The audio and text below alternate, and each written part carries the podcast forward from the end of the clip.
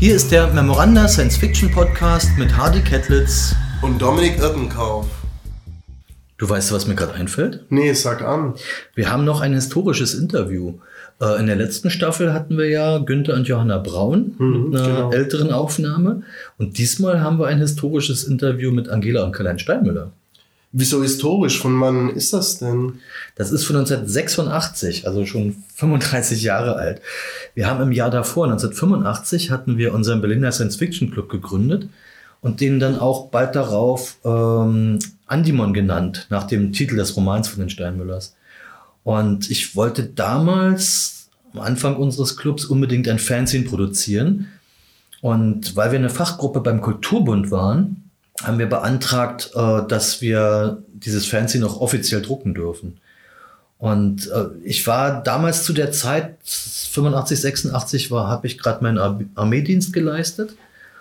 Und ich hatte irgendwie nach einem schönen Namen für unser Fanzine gesucht. Und mein, äh, da drin sollte unbedingt das Kürzel SF drin vorkommen in dem Titel. Ja, macht ja Sinn. Und mein vorgesetzter Leutnant, der wirklich keine Ahnung von Science Fiction hatte, der kam auf die Idee, dass wir das Ding Transfer nennen. Und zwar alles in Kleinbuchstaben, aber das S und F in der Mitte groß geschrieben. Also ich habe also bei den Steinmüllers damals angefragt, ob ich sie interviewen darf. Und also ich war damals gerade 20 Jahre alt, ein junger Fan und war auch natürlich entsprechend aufgeregt, klar. Und bin dann mit meinem Kassettenrekorder, ein ziemlich großes, klobiges Ding und einem Mikrofon zu den Steinmüllers gefahren. Die haben damals im Prenzlauer Berg gewohnt, in der Lüchener Straße. Und das war genau die Zeit, als der Roman Pulaster schon erschienen ist und sie an dem nächsten Roman Der Traummeister schon gearbeitet haben. Und damals hätte ich mir echt nicht träumen lassen, dass ich irgendwann mal der Verleger der Steinmüller sein werde und unter anderem auch genau diese beiden Bücher rausbringen würde. Also die Neuausgabe von Pulaster ist dieses Jahr erschienen im März mhm. 2021 und die Neuausgabe von Der Traummeister ist letztes Jahr im März 2020, also 2020 erschienen. Ja. Äh, und äh, wieso hast du die Aufnahme noch? Du meinst jetzt den Mitschnitt damals? Ja, den Mitschnitt. Genau, ja, ja. Ähm, naja, eigentlich war ja das überhaupt nicht zum Publizieren gedacht, sondern nur als Gedächtnisstütze für mein Interview, damit ich was zum Abschreiben habe ne, und so. Und ähm, das Interview ist dann auch in Transfer Nummer 1 erschienen, allerdings ohne meinen Namen drüber, also anonym. Und obwohl ich damals die meiste Arbeit mit Transfer hatte und, und auch mit den späteren Ausgaben, ich habe die quasi alle redaktionell betreut. Und mein Freund Stefan Hecking, der hat die gestaltet, der war mhm. Grafiker. Ne? Aber mein Name stand nicht im, im Impressum. Äh, und warum nicht? Warum hast du deinen Namen nicht genannt? Naja, ich habe zu der Zeit, wie schon erwähnt, also meinen Wehrdienst geleistet und ich wollte neugierige Fragen vermeiden von eventuell falschen Leuten, ähm, warum denn der Kettlitz da jetzt irgendwas publiziert und habe deswegen bis 1988 viele Texte entweder anonym oder unter einem Pseudonym ver äh, veröffentlicht, unter anderem auch in westdeutschen Fanzines. Also die haben dann so Freunde von mir in die mhm. Bundesrepublik geschickt. Aber jedenfalls waren wir damals mächtig stolz darauf, dass Transfer das erste offiziell offset gedruckte Fanzine in der DDR war. Die Ausgabe mit dem Interview mit den Steinmüllers, das stellen wir jetzt auch einfach mal online zu den Shownotes dazu. Okay. Jedenfalls, also weil du gefragt hast, äh, äh wieso ich die Aufnahme noch habe. Äh, ich hatte die Kassette mit dem Interview irgendwo im Keller vergraben. Und nach zwei Umzügen habe ich die dann mal wiedergefunden und digitalisiert. Und äh, dann sind sie wieder in meinem digitalen Audioarchiv irgendwo verschwunden. Und vor kurzem habe ich die Aufnahme wiederentdeckt.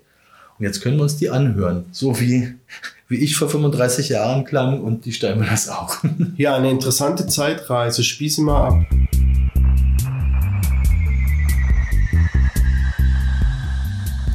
Die Aufnahme des Gesprächs lief leider nicht von Anfang an. Meine erste Frage betraf die Arbeit von Karl-Heinz Steinmüller an einem Institut der Akademie der Wissenschaften, wo er sich mit der Modellierung von Ökosystemen und Systemanalyse beschäftigte. Also, Ökosystem ist ein ganz weit gefasster Begriff, der um die Jahrhundertwende eingeführt wurde. Äh, darunter gefasst werden erstens natürliche Lebensgemeinschaften. In unserer, in unserer Zeit jetzt. Zweitens kann man auch von Ökologie spezifischer Lebewesen sprechen, also mhm. Ökologie des Hausschweins etwa. Dazu würde gehören, welche Parasiten das hat, wie man es am besten ernährt und solche Dinge. Mhm. Äh, sonst ist Ökologie das Zusammenwirken der Lebewesen in der Natur unter Einschluss auch aller anorganischen Bestandteile, also vom Boden bis, bis zur Luft, zur Sonne und so weiter. Stoffkreisläufe, biologische Kreisläufe. Und im Institut haben wir uns speziell mit dem Agroökosystem Winterweizen beschäftigt. Und das bedeutete, dass wir darin natürlich den Boden einschlossen, worauf der Weizen wuchs. Das Wetter hat, spielt äh, eine Rolle mit dem Sonnenschein und so weiter. Weizensorten mussten berücksichtigt werden, andere Frage. Und dann natürlich alles das, was in der Biologie so unter Unkräuter, äh, in der Landwirtschaft unter Unkräuter und allgemeiner unter Schaderreger läuft. Da gab es zum Beispiel das Getreidehähnchen, Olema lichenis Davon abgeleitet der Name Lichulem. Das ist ein kleines Insekt, das da irgendwo am Weizen herumsaugt. Und die Vogelmiere, also so eine Pflanze, die in Konkurrenz tritt. Und da kann man dann durchrechnen, wie viel die sich gegenseitig abzapfen und beeinträchtigen und so weiter. Ist aber ziemlich schwierig, weil man nie genug Daten dafür zur Verfügung hat. Und also Ökosysteme hört sich ja im ersten Moment nach ganz was anderem an, im Grunde genommen, wenn man das so hört. Ja. Es hört sich nach der äh, Ökologie, wie es die Grünen sehen, so an, nicht? Äh, und hat natürlich damit zu tun. Also uns ging es zum Teil auch darum, den Einsatz von Pestiziden, also Pflanzenschutzmitteln, zu minimieren. Schon aus Kostengründen, aber eben auch aus ökologischen Gründen. Jetzt ökologisch im Sinne der Erhaltung der Natur. Ja. Das ist schon ein, war ein interessantes Feld, ja. Aber eben so, solche Sachverhalte muss man eben mit einbauen. Oder bei Andimon hatten wir das Raumschiff. Und einmal klettern die doch über so eine Seitenfläche. Äh, nicht Seiten, also Stirnfläche von, von dem Zylinderdeckel da sozusagen. Und ja. Und nun hatten wir vorausgesetzt, dass die unter 1G Schwerebeschleunigung aufwachsen. Das also durch die, das wäre die Zentrifugalbeschleunigung am Mantel, ist genau 1G. Und dass am Mantel auch genau eine Atmosphäre Luftdruck herrscht oder ungefähr eine Atmosphäre Luftdruck. So. Und dass der Zylinder bestimmte Dimensionen hat, also ein paar Kilometer Durchmesser. So. Diese Daten gegeben, kann man ausrechnen, welcher Luftdruck an der Achse herrscht. Und da darf man sich dann nicht verhauen. Ja, klar. Michael Samay, der damals noch Lektor beim Neuen Leben war, der hat ein anderes Problem gesehen. Also der hatte mit dem Buch nichts zu tun, aber der äh, Lektor, der das bearbeitet hat, hat ihm da wohl mal was gezeigt oder mit ihm mal drüber geredet. Und zwar, äh, ob dieses äh, Tageslicht, das heißt die leuchtende Stirnfläche des Zylinders, das auch alles einigermaßen gleichmäßig ausleuchtet. Nicht, dass das am, da vorn dran sehr viel zu hell ist und in den letzten Winkeln gedeiht nichts mehr. Ist zum Glück nicht der Fall, aber auch das mussten wir erst nachrechnen. Und solche Dinge. Und man findet eben sehr oft in der Science Fiction, dass so eine trivialen Sachen vergessen werden. Klassisches Beispiel, äh, Jules Verne, die Nautilus. Irgendjemand hat da mal ausgerechnet, dass bei der gegebenen Länge der Nautilus und der Beschreibung, die Jules Verne von dem Appartement des Kapitäns Nemo bietet, dem großen Saal mit der Orgel und so weiter, dann für die Mannschaft mal gerade so viel Platz, also erstens für den Einzelnen, bleibt da bestenfalls eine Hängematte, die dann so fünffach übereinander gestapelt werden und bewegen können sie sich im Rest des Schiffes auch noch, ganz zu schweigen von den Antrieben und ähnlichen Dingen. Und wenn man sich manche Raumschiffe anschaut, die sind tatsächlich nur äh, unter Berücksichtigung der Ansprüche der Passagiere gebaut und für den Antrieb, äh, ja, mein Gott, da irgendwie werden die schon getrieben werden. Also so, oder wenn man schaut, die Schwereverhältnisse auf Himmelskörper, die die Autoren beschreiben. Äh, so Hanebüchen, was für eine Schwere auf Asteroiden herrscht oder die Umlaufgeschwindigkeiten äh, von Satelliten um Himmelskörper. Denn man denkt doch normalerweise, wenn ein Himmelskörper kleiner ist, rasen die Satelliten schneller rum. Ist falsch. Äh, und zwar hängt die, äh, na, wie heißt das, Umlaufzeit äh, für Bahnen, die, di- also Orbits, die direkt auf der Oberfläche liegen, nicht von dem Radius des Gestirns ab, sondern nur von dessen mittlerer Dichte. Das heißt, also bei allen Gestirnen, die, die ungefähr eine mittlere Dichte von 5 haben, wie die Erde, hat man anderthalb Stunden für einen Umlauf im niedrigsten Orbit. Und, so, und solche Dinge. Und das wird so furchtbar oft vergessen. Das sind aber nur die Ja, wobei man Bekannten. auch mal beachten muss, ich meine, man muss natürlich darauf achten, aber die Schriftsteller sind ja nicht immer Wissenschaftler, die haben ja nicht immer sofort den Ja. Blick dafür. Ja, denn Natürlich, sind sie auch nicht so das ist genau. auch- Ja, Sollte man nicht, ja, man sollte dann auch so ein bisschen über die Dinge, die man nicht Ja. weiß, mauscheln. ja, so dass man einen nicht so festlegen kann. Aber wir haben eben sehr viel Mühe, gerade bei Pulaster haben wir uns unheimlich viel Mühe, Mühe gemacht, um das alles so auszutüfteln. Und Also eben deswegen haben wir eben auch Karten über die Meeresströmungen. Wobei einem da kein Wissenschaftler helfen kann. Die sind froh, wenn sie die irdischen einigermaßen beherrschen. Beziehungsweise das ideale Modell der Strömungen in den irdischen Ozeanen. Also das ist ganz hilfreich, wenn man da die Geografie nicht zu sehr viel verändert. Äh, Aber solche Fehler, die unterlaufen natürlich nicht nur Science-Fiction-Autoren. Äh, Der Arno Schmidt, der hat sich mal nicht die Mühe gemacht, das ist ihm einfach aufgefallen, wie mit dem Monde umgegangen wird in der Literatur. Der Mond verhält sich nämlich völlig sentimental. Das heißt, der geht so auf und unter, wie es die Helden gerade brauchen und nicht so, wie er äh, laut Himmelsmechanik sich bewegen müsste. Der, der steht zur Dämmerung schon als volle Scheibe im Zenit Ja. Was ja nicht möglich ist. Er muss ja der Sonne, wenn er äh, Vollmond ist, muss er ja der Sonne gegenüberstehen. Also in der Dämmerung auch bloß am Horizont und solche Sachen. Also geht falsch auf äh, und noch viel mehr. Oder, oder verhält sich nicht dem Breitenkreis entsprechend. Auch das kommt vor. Bei William Golding äh, hat ja auch so ein bisschen ganz schwachen Science-Fiction-Hauch, der Herr der Fliegen. Äh, der Knabe darin ist kurzsichtig. Was trägt man als kurzsichtiger für Linsen? Konkav. Ja, Konkavlinsen, also zur Zerstreuungslinsen, nicht Sammellinsen. Aber mit diesen Zerstreuungslinsen machen die Feuer. Ja. Wobei das bei Golding ein sehr schwerer Fehler ist, weil nämlich der Junge als Intellektueller gekennzeichnet werden soll durch die Kurzsichtigkeit und andererseits äh, gerade diese Intellektualität dann das Feuer bringt. Aber das kann er nicht über die Linsen vereinen. wobei ja. ich sagen muss, uns passieren bestimmt auch Fehler. Natürlich, massenhaft, massenhaft. Es passieren Fehler, die nie jemand finden wird, weil sie auf impliziten Voraussetzungen beruhen, die man nicht nachvollziehen kann. Es passieren sicherlich auch offensichtliche Fehler oder äh, das Schlimmste ist, wenn psychologische Fehler passieren, finde ich immer. Also wenn jemand so reagiert, wie, wie ein Mensch normalerweise nicht reagieren würde. Und Obwohl ein Mensch immer so reagiert, wie du es nicht beschreibst. ja, nee, aber manche reagieren sehr viel unmenschlicher, al- als, als es hier überhaupt möglich wäre. Ich meine, dass eben ein Mensch des, sagen wir, 25. Jahrhunderts sich erklären lässt, wie der Farbfernseher funktioniert. Nicht? Das, Und das kommt ja haufenweise vor. Ja, aber dafür werden ja oftmals dann blinde Passagiere und sonst wer eingeführt. Journalisten. denen- Oder Journalisten, denen man So, dann ja, ja, was erklären ja, ja. kann. Naja. Oder sich eben über falsche Dinge wundern. Das muss ja nicht mal erklärt werden. Die stehen, stehen staunend vor einem elektrischen Türöffner.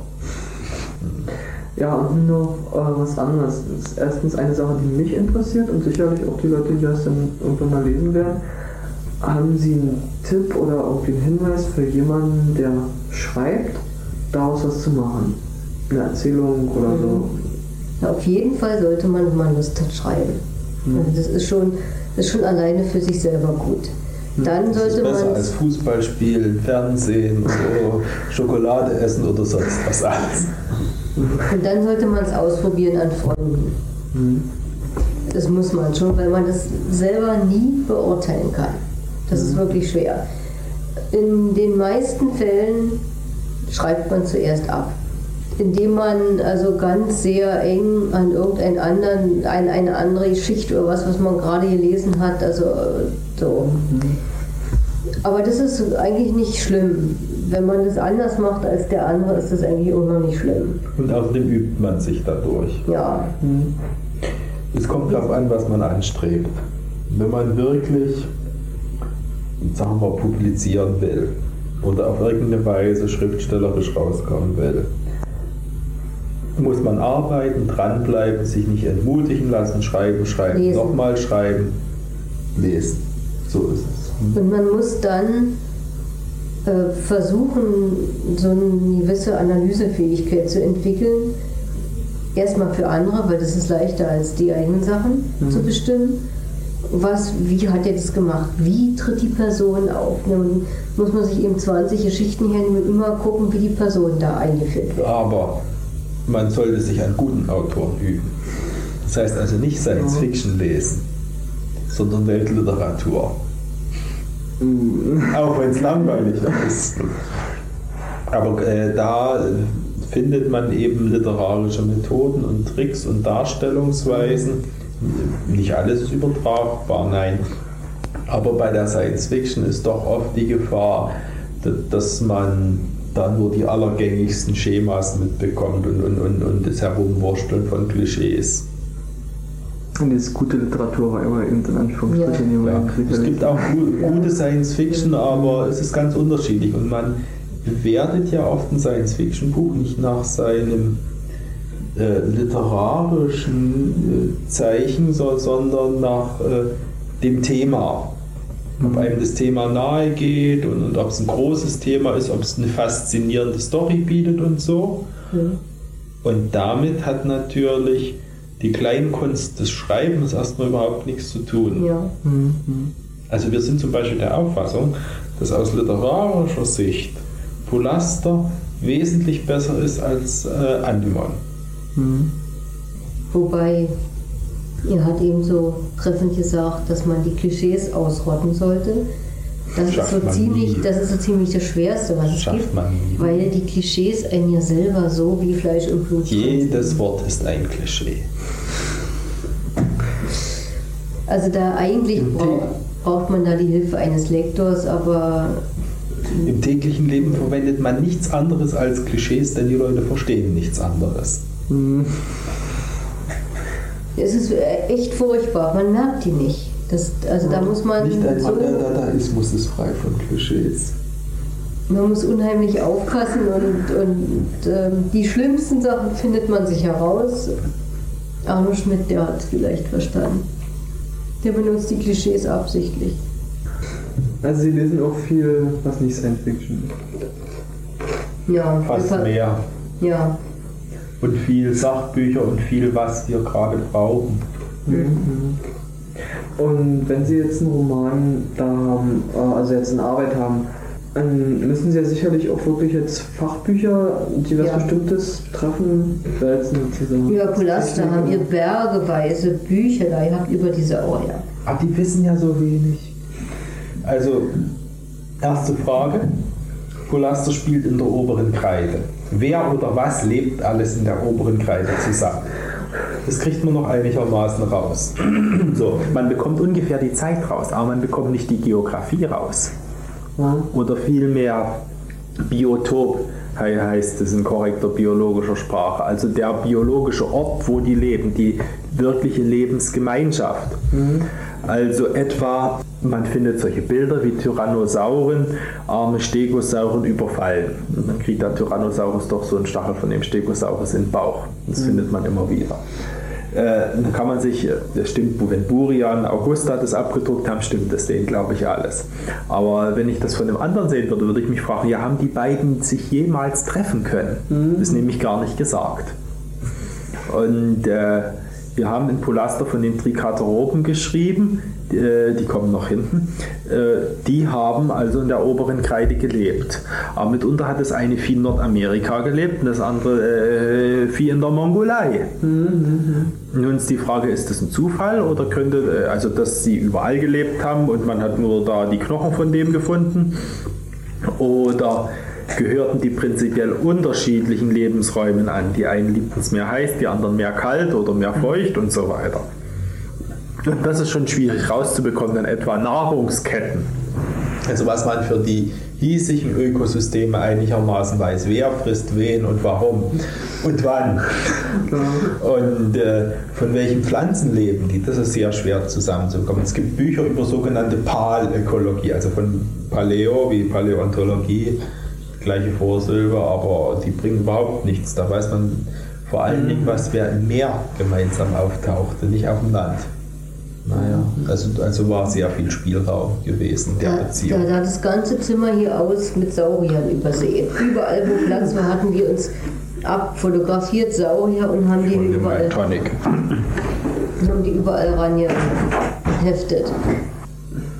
Ich glaube, dass Sie die Frage nicht so besonders mögen, aber worum geht es denn in dem neuen Buch?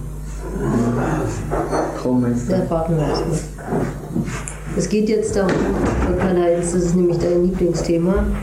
Der Traummeister. Ja. Worum geht's im Traummeister?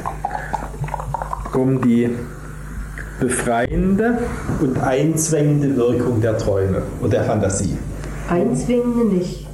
Befreiende und chaotische. Nee, nee, nee, nee, nee, nee, nee, nee. Nicht nur als Irrationalismus zu verstehen. Und wenn du so willst, natürlich um Ordnung und Chaos. Hm? Das heißt, äh, Fantasie, die durch Chaos befreit und durch Ordnung fesselt. Oder umgedreht. Aber das ist natürlich nur der ganz philosophische Hintergrund. Konkret eben an die Nachfolgewelttechnik zusammengebrochen. Äh, planetare Menschheit rappelt sich wieder auf. Eine Stadt, in der die letzten der sogenannten großen Alten, also echten Antimon-Kinder, noch gelebt haben, aber dann eben schon vor ja, fast 1000 irdischen Jahren gestorben sind. 800. Und die haben. Ach, Ufbeere heißt der Gesamtplanet. Ist Die haben einen Traumturm errichtet, in dem es einen Vorträumer war. Und die ganze Stadt hat immer das geträumt, was der geträumt hat. Und als der letzte Traummeister gestorben ist, konnte keiner mehr träumen. Äh, ich finde auch ganz toll, wenn man Beziehungen zwischen den Büchern entdecken kann. Ja.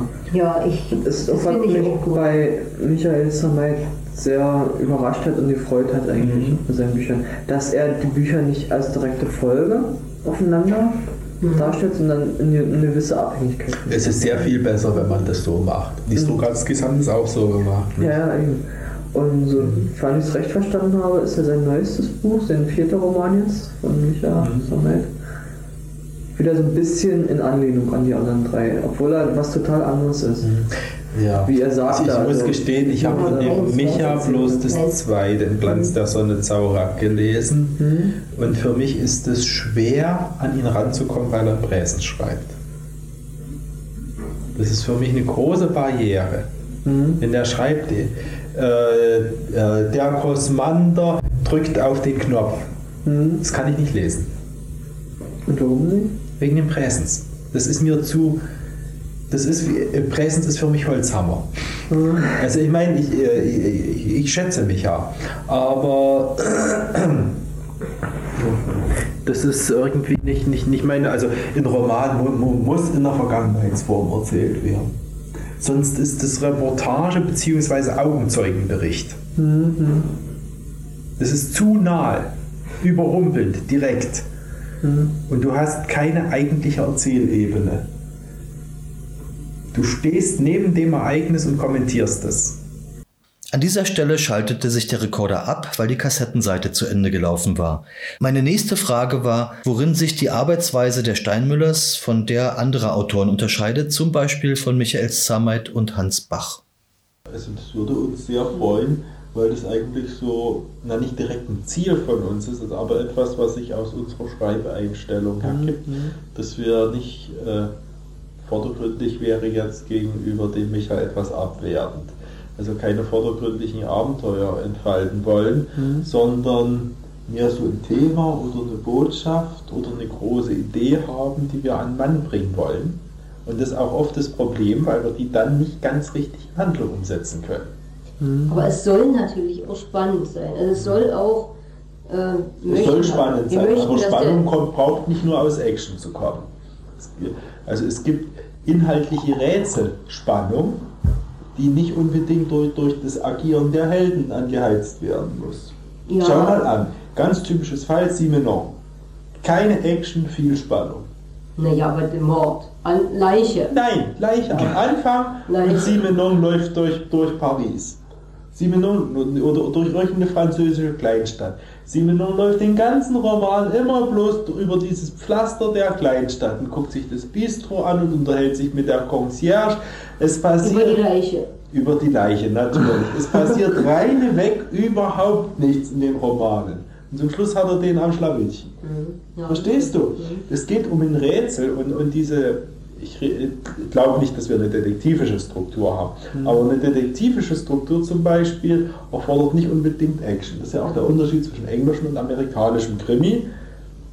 Im Englischen hast du die Detection Story und im amerikanischen ist es dann doch mehr so dieses Thriller-mäßige Action, wo, wo eben äh, sich äh, der na, Phil Marlowe be beziehungsweise der Perry Mason oder so jemand da blaue Augen holt. Nicht? Nee, das ist äh, richtig, wobei ich immer versuche, das zu vereinen. Also ich möchte meine Botschaft unterbringen, möglichst in einer spannenden Geschichte. Und das geht nicht immer so auf. Wir versuchen es eben. Ja. soweit es kommt noch eine Besonderheit bei uns dazu. Wir sind Weltenmaler. Auch in den Stories. Immer eine Welt mit sehr viel ausgedachten Details und so weiter. Und wir setzen uns hin und überlegen uns sehr lange. Und dann brauchen wir noch jemanden, den wir durch die Welt durchschicken. Also das ist ganz, äh, ist sozusagen etwas selbstkritisch formuliert. Und ich habe den Eindruck, dass zumindest vom Ansatz her der Micha erstmal sich reinschreibt, ich weiß nicht, was er dann macht. Und dass der Bach, bei dem weiß ich es zufällig, der setzt sich an die Schreibmaschine, trinkt Kaffee und schreibt in 14 Tagen seine 400 Seiten. Und dann hat sich's. Und dann kommt Das der merkt man allerdings auch. und dann kommt der Lektor und sagt, also vielleicht könnten wir doch die Handlung da ein bisschen mehr in diese Richtung drehen, da ist das und das noch nicht drin und wenn du das noch etwas umordnest, sagt er, okay, mache ich. Setzt sich an seine Schreibmaschine, trinkt Kaffee und schreibt in 14 Tagen 400 Seiten, aber es ist ein ganz anderes Buch. naja, also äh, Bei dem Bach merkt man es, weil der, der hat viele Ideen und Mhm. viele kleine Ideen. Aber das kommt alles nicht, äh, wird alles nicht verstrickt. es ist nicht organisiert. es taucht was auf und verschwindet und taucht wieder was auf und verschwindet und das ist alles nicht. ähm, Also er, oder er hat Ketten, Äh. also so, so wo eine Sache nach der anderen kommt. Das habe ich denn gelesen. Sterntrobe Tyrsolen. Das ist zum Teil eine Folge von, von Szenen, die nur sehr wenig zusammenhängen. Und das kommt durch diese spezifische Art. äh, ziemlich verworren an sich. Genau, genau. Und das kommt durch diese Art des Schreibens. Und genauso äh, ähnliches könnte man über Germeshausen 0 Uhr 0 sagen. Bei seinen Stories ist es ein bisschen anders, obwohl die nach meinen Begriffen etwas sehr kalt und nüchtern und, und, und so bleiben. Äh, also ich meine natürlich. ich, also äh, ich möchte sogar so sagen, der Bach hat seine Gedanken, seine Ideen zu wenig organisiert und wir haben unsere bisweilen zu sehr organisiert. Also im Grunde genommen taucht auch im Polaster, wenn man das dem nicht ansieht, kein Name auf ohne Bedeutung. Es hat alles seinen Hintergrund und seine. Und Ähm, wenn man Sanskrit kann, desto besser. Satana, Erkenntnis oder Verwirklichung des Lebens. so eine Sache. Ich meine, das braucht man nicht wissen. Das tut dem keinen Abbruch, aber, Aber trotzdem- mit Bedacht. also, und Ja, möchte- ja, trotzdem möchte man was fragen, ob du zum Beispiel weißt, was das ähm, Quartär ist und das Quintär. Quinter, darum Quintär. geht's. Wir jedenfalls leben im Quartär. Und also das hat man im ähm, Geografieunterricht gelernt mal. Ja, das stimmt. Ich kann mich auch noch daran erinnern, dass wir so eine große Anschauungstafel dafür gemalt haben, die Wörter da alle reingeschrieben haben. Aber welches Wort wo auftaucht, das ist nicht mehr. Wir haben die Tafel fortgesetzt. Ich weiß bloß noch, dass Ah. wir hatten die sogar in mehreren Varianten, deshalb Mhm. kann ich die also immer nicht so auseinanderhalten. Es gibt nämlich verschiedene äh, Möglichkeiten, das zu klassifizieren. Mhm. Und wir hatten also alle die, die Möglichkeiten. So. Und äh, unser Roman, der spielt, sagen wir, in Quinter. Mhm. Also von der Erde her. Auf der Erde ist Quinter. Und die Ja. spezielle, Und spe na, speziell nach dem Technozän schon. So, und jetzt, naja, wir setzen da tatsächlich zu viel voraus, nämlich, dass man weiß, dass die letzten beiden Unterformationen des Quartiers Pleistozän und Holozän waren. Pleistozän Eiszeit-Zeitalter und dann dieses, äh, naja, ganz oder jetzt Zeit-Zeitalter, das wir eben erleben. Und dann kommt das Technozän, das heißt, es durch die Technik, die wie eine Eiszeit über den Planeten hinwegrollt, bestimmte Zeitalter. Und dann der Frühling des Quinter, wie wir schreiben. Ja. Also sozusagen erleben wir ein- im Moment eine Umwälzung wie das Sauriersterben in der oberen Kreide auf der Erde. Das haben wir aber eben nur mit zwei, drei Worten drin. das haben wir auch nicht erwähnt, sondern es wird also nur einfach so gesagt. Das wird beiläufig, beiläufig erwähnt. ja. Also in, insofern ist das alles, ähm, es gibt also kaum einen Zufall in dem Buch. Das ist alles unheimlich Oder hat, hat der. Fabius schon mal irgendwelche Pillen genommen? Ja, bestimmt. Der nimmt ja so seitdem der da ist Pillen.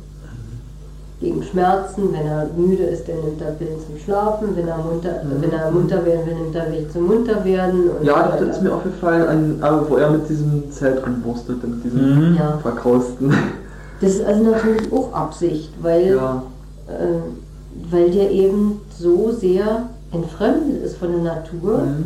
dass er das braucht. Das ist heutzutage natürlich nichts Und das gehört Besonderes für mehr, uns, aber ja. Und das gehört aber für uns zum Fortschrittsthema. Mhm.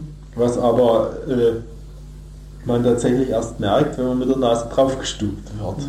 genauso wie die Lebensweise von, von ihm, der ja in dem, Und ja, unter sein Verhalten bei den Weltraum. Nahrungsmitteln. ja, naja, dass er immer das wählt, was er, also dass er, ja richtig, der nimmt die Tube oder irgend sowas, Ja, ja. die, diese, ähm, ja. Aber dass er bei, in, im Weltraum praktisch fliegt, geweckt wird, seine Arbeit tut, Liebling, wir haben was nicht erklärt. Was denn? Wir haben auf dem Nitzel außenrum stehen in Verbo Veritas und das nicht und hier erläutert. Und dann wird er wieder zurück Im in- Worte ist Wahrheit. statt in Vino Veritas, in, in Mhm. Wahrheit.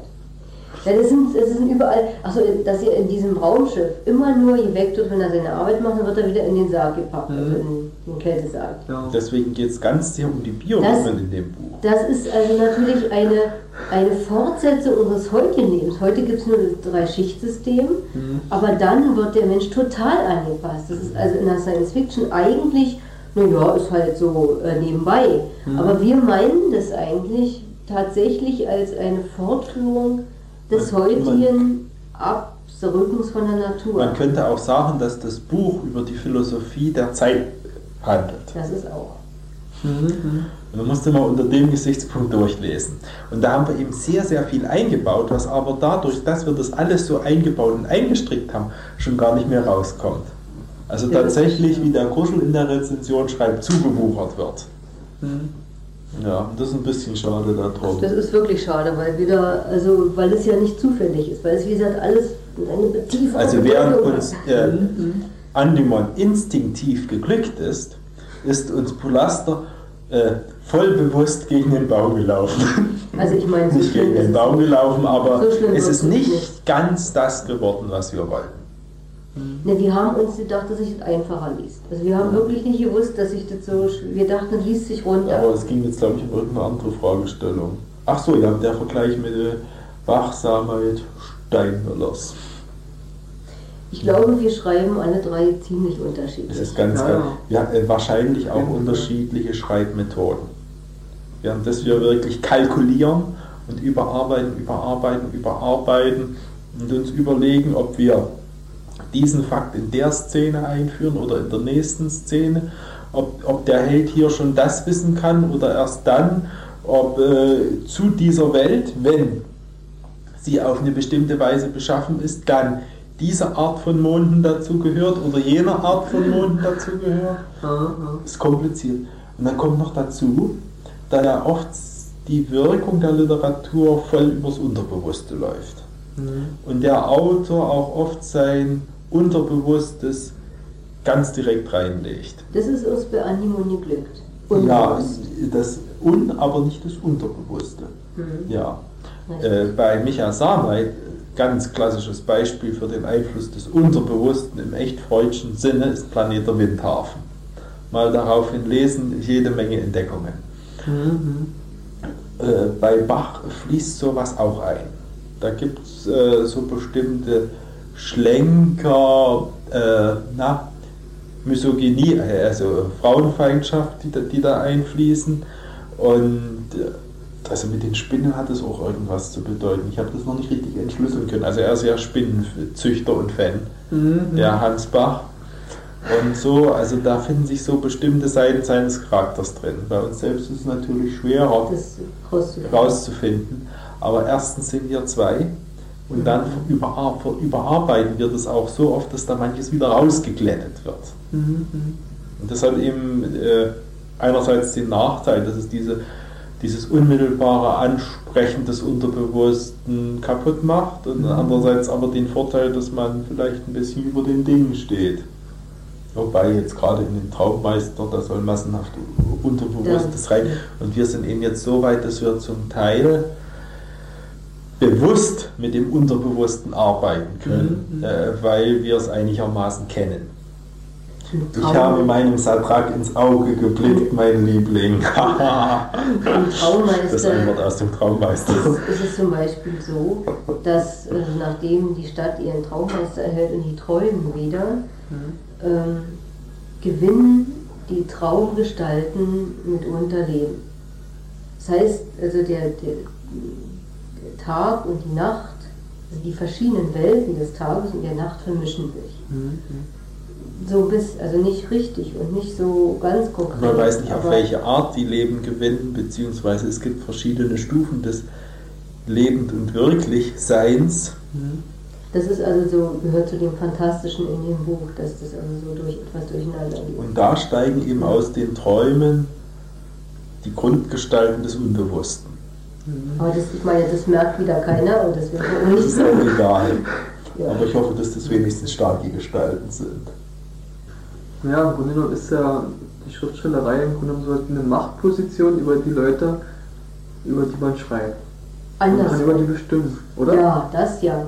Wobei die Oder? eigentlich auch ziemlich äh, sich davon machen, wenn man nicht, wenn man sie zwingen will. Mhm. Genau. Wenn du zu dick aufträgst und deine Leimhoden zu stark bestreichst, dann gehen sie dir gerade nicht auf den Leim. Ich rede immer vom Prinzip des Unterjubelns. Wenn man eine Botschaft hat, darf man die äh, dem Leser nicht auf dem äh, silbernen Tablett servieren oder mit dem Holzhammer von rechts und links eintreschen, sondern man muss ihm in die Tasche jubeln, sodass er gar nicht mitkriegt, dass er plötzlich da irgendwo das Ding am Leibe trägt. Bloß das kann eben auch schief gehen, das haben wir im Dass die Leute nämlich gemacht. gar nicht merken, dass man ihnen eine goldene Uhr in die Westentasche gesteckt hat und sie jetzt im Besitz das dieser goldenen Uhr sind. Weil wir natürlich nicht, nicht noch, also wir haben nie geschrieben, dass der Fabius äh, ein, ein Mensch ist, der, einfach, der einfach zu sehr der Technik äh, anheimgefallen ist und nicht mehr richtig anständig leben kann. Das haben wir nie geschrieben. Das, das, das müsste man eigentlich äh, mitkriegen oder auch nicht, also dann haben wir eben Pech gehabt. Aber ich weiß nicht, also manchmal scheint mir, man müsste vielleicht etwas mehr reinschreiben, Ja, ausdrücken. idiotischerweise. Aber eins ist uns gelungen im Polaster. Alle Leute, die das bis jetzt gelesen haben, also ob äh, positiv oder negativ beurteilen, ne, die haben alle gesagt, aber eins war zu viel. Also es war zu viel so. Und das, bis dahin ist es noch nicht so schlimm. Mhm. Aber also es wird, also die hatten alle nachher so bis stand ihnen bis hier diese, diese ganze, dieser ganze Regen und Sumpf und Dreck und so. Das bin ich, das wollte ich eigentlich. Ich wollte es so, dass den Leuten es zu Ohren rauskommt. Also die erste Bemerkung darüber, die mich ausgetauscht hat mit jemandem, der es auch schon gelesen Mhm. hat, war, ist ein belastender Planet. Du sagst es. Also nicht so eine sterile Welt, die man sonst oftmals hat, Ja. sondern so richtig so, naja, mit so einem riesen, kann man sich richtig vorstellen, diese riesigen Insekten und sich dann alles irgendwie alle Ja, ja. mit seinem Schuh an der Decke klatscht oder so. ist eben nicht so steril wie viele andere. Das war auch eine Arabeske. Natürlich, das ist dann die Tirampia, ist noch eine viel größere Arabeske. Also, äh, weil also die eine Kritik von unserem Freund Erik, der sowas immer sehr gut beurteilen kann, auf den wir eigentlich immer sehr gut hören, weil er sehr schön analysi- analysieren kann. Der meinte, es wären zu viele Arabesten drin. Das, was wir positiv ausdrücken als Anreicherung der Welt. Das, äh, und das stimmt natürlich, dass man dann schlecht unterscheiden kann zwischen denen, die wichtig sind, für die, also die jetzt voll thematisch wichtig sind und denen, die einfach nur so spaßeshalber drin sind. Aber wir haben uns, wir haben uns wirklich zu viel Spaß erlaubt in Kulaster. Nee, überhaupt nicht. Nee. Es sind ja zum Teil sogar Witze auf dieser drin. Naja, es sind dauernd, also es sind schon eine Menge Anspielungen. Es kommen so viele Wobei Anspielungen. hinter vielen Witzen auch ein gewisser Ernst steckt. Ja, das ist bei dir immer so. Behauptest du. Ja, behaupte ich. Also wenn die sich darüber streiten, ob das Ring denkt oder ob der Mensch denkt, dann warst du wahrscheinlich schon gewählt. Nee, auf dem Ja. Marsch ins Unverrückbare. Ja, also der Fabius so gepackt. Hast du schon gelesen, ja? Also Dann entweder bist du gerade davor oder Stelle? wo äh, sie eine Rast machen während ihrer Reise zu den. Genau und als es wieder aufgeht, äh, Ja. losgeht. Da hat Karl-Heinz seine Erfahrung mit der Armee erstmal untergebracht, weil die nämlich jetzt, die müssen Als laufen. Die müssen laufen, nicht? Und dann wirst du auch so gepackt. Und das Also sie stehen jetzt vor der Entscheidung, entweder sie laufen weiter oder sie fahren weiter. Also weiter bin ich noch nicht. Ja, ja, Ja. genau, das ist dann das nächste. Das kommt man in der Armee erfahren. Jetzt kommt, jetzt wird ja packt. Das ist nämlich eine Sache, die uns immer ärgert. Wenn man, äh, also in den, in den Sachen, die der Micha schreibt, also ich weiß es jetzt nicht konkret, aber da könnte ich es mir vorstellen, da sitzt der Held immer und denn, wenn er jetzt irgendwas machen muss, dann zieht er, holt er ihm seinen Ball raus oder seinen Blaster oder sein, je nachdem, was er braucht und dann Man hat das Werkzeug, was man braucht, zur Hand.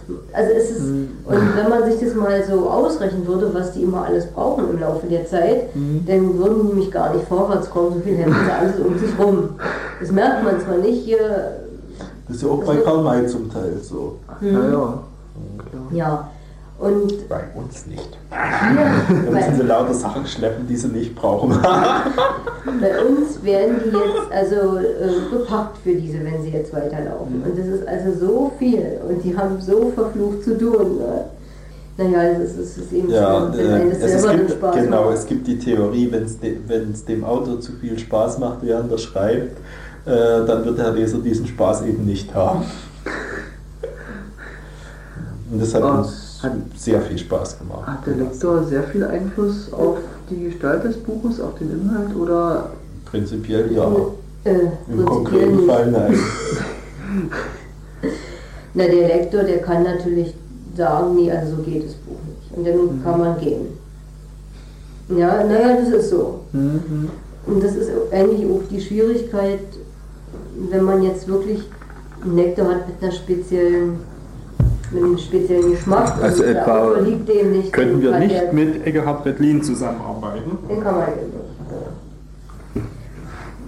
Äh, Pulaster speziell, muss ich mal doch so sagen, ist zwar gelesen worden, aber es wurde überhaupt nichts dazu gesagt.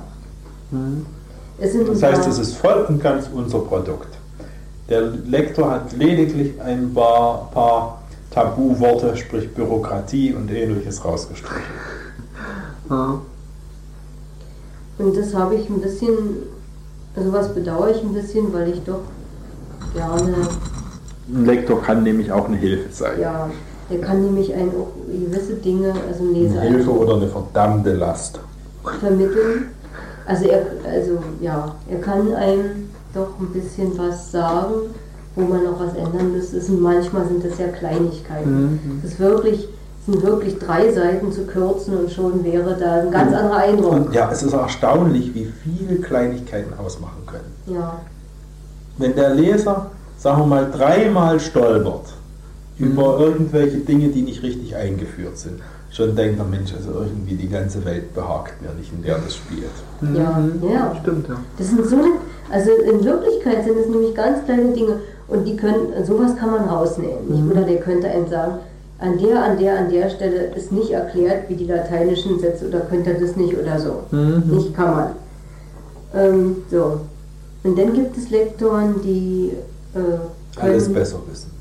Die, die wissen nämlich, die lesen das, die fangen an, das zu lesen, dann wissen sie, wie die Geschichte eigentlich laufen muss. Also so nicht, aber und dann müsste das Das und sind also das. verhinderte Autoren.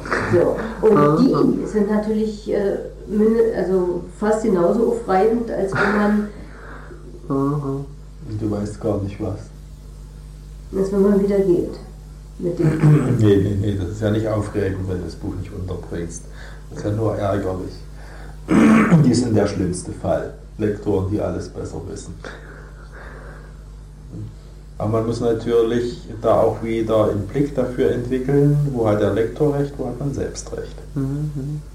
Also wir hatten eben bei dem Darwin einen Lektor, das war so einer von der Besserwisser-Sorte, ein Theaterwissenschaftler. Mhm.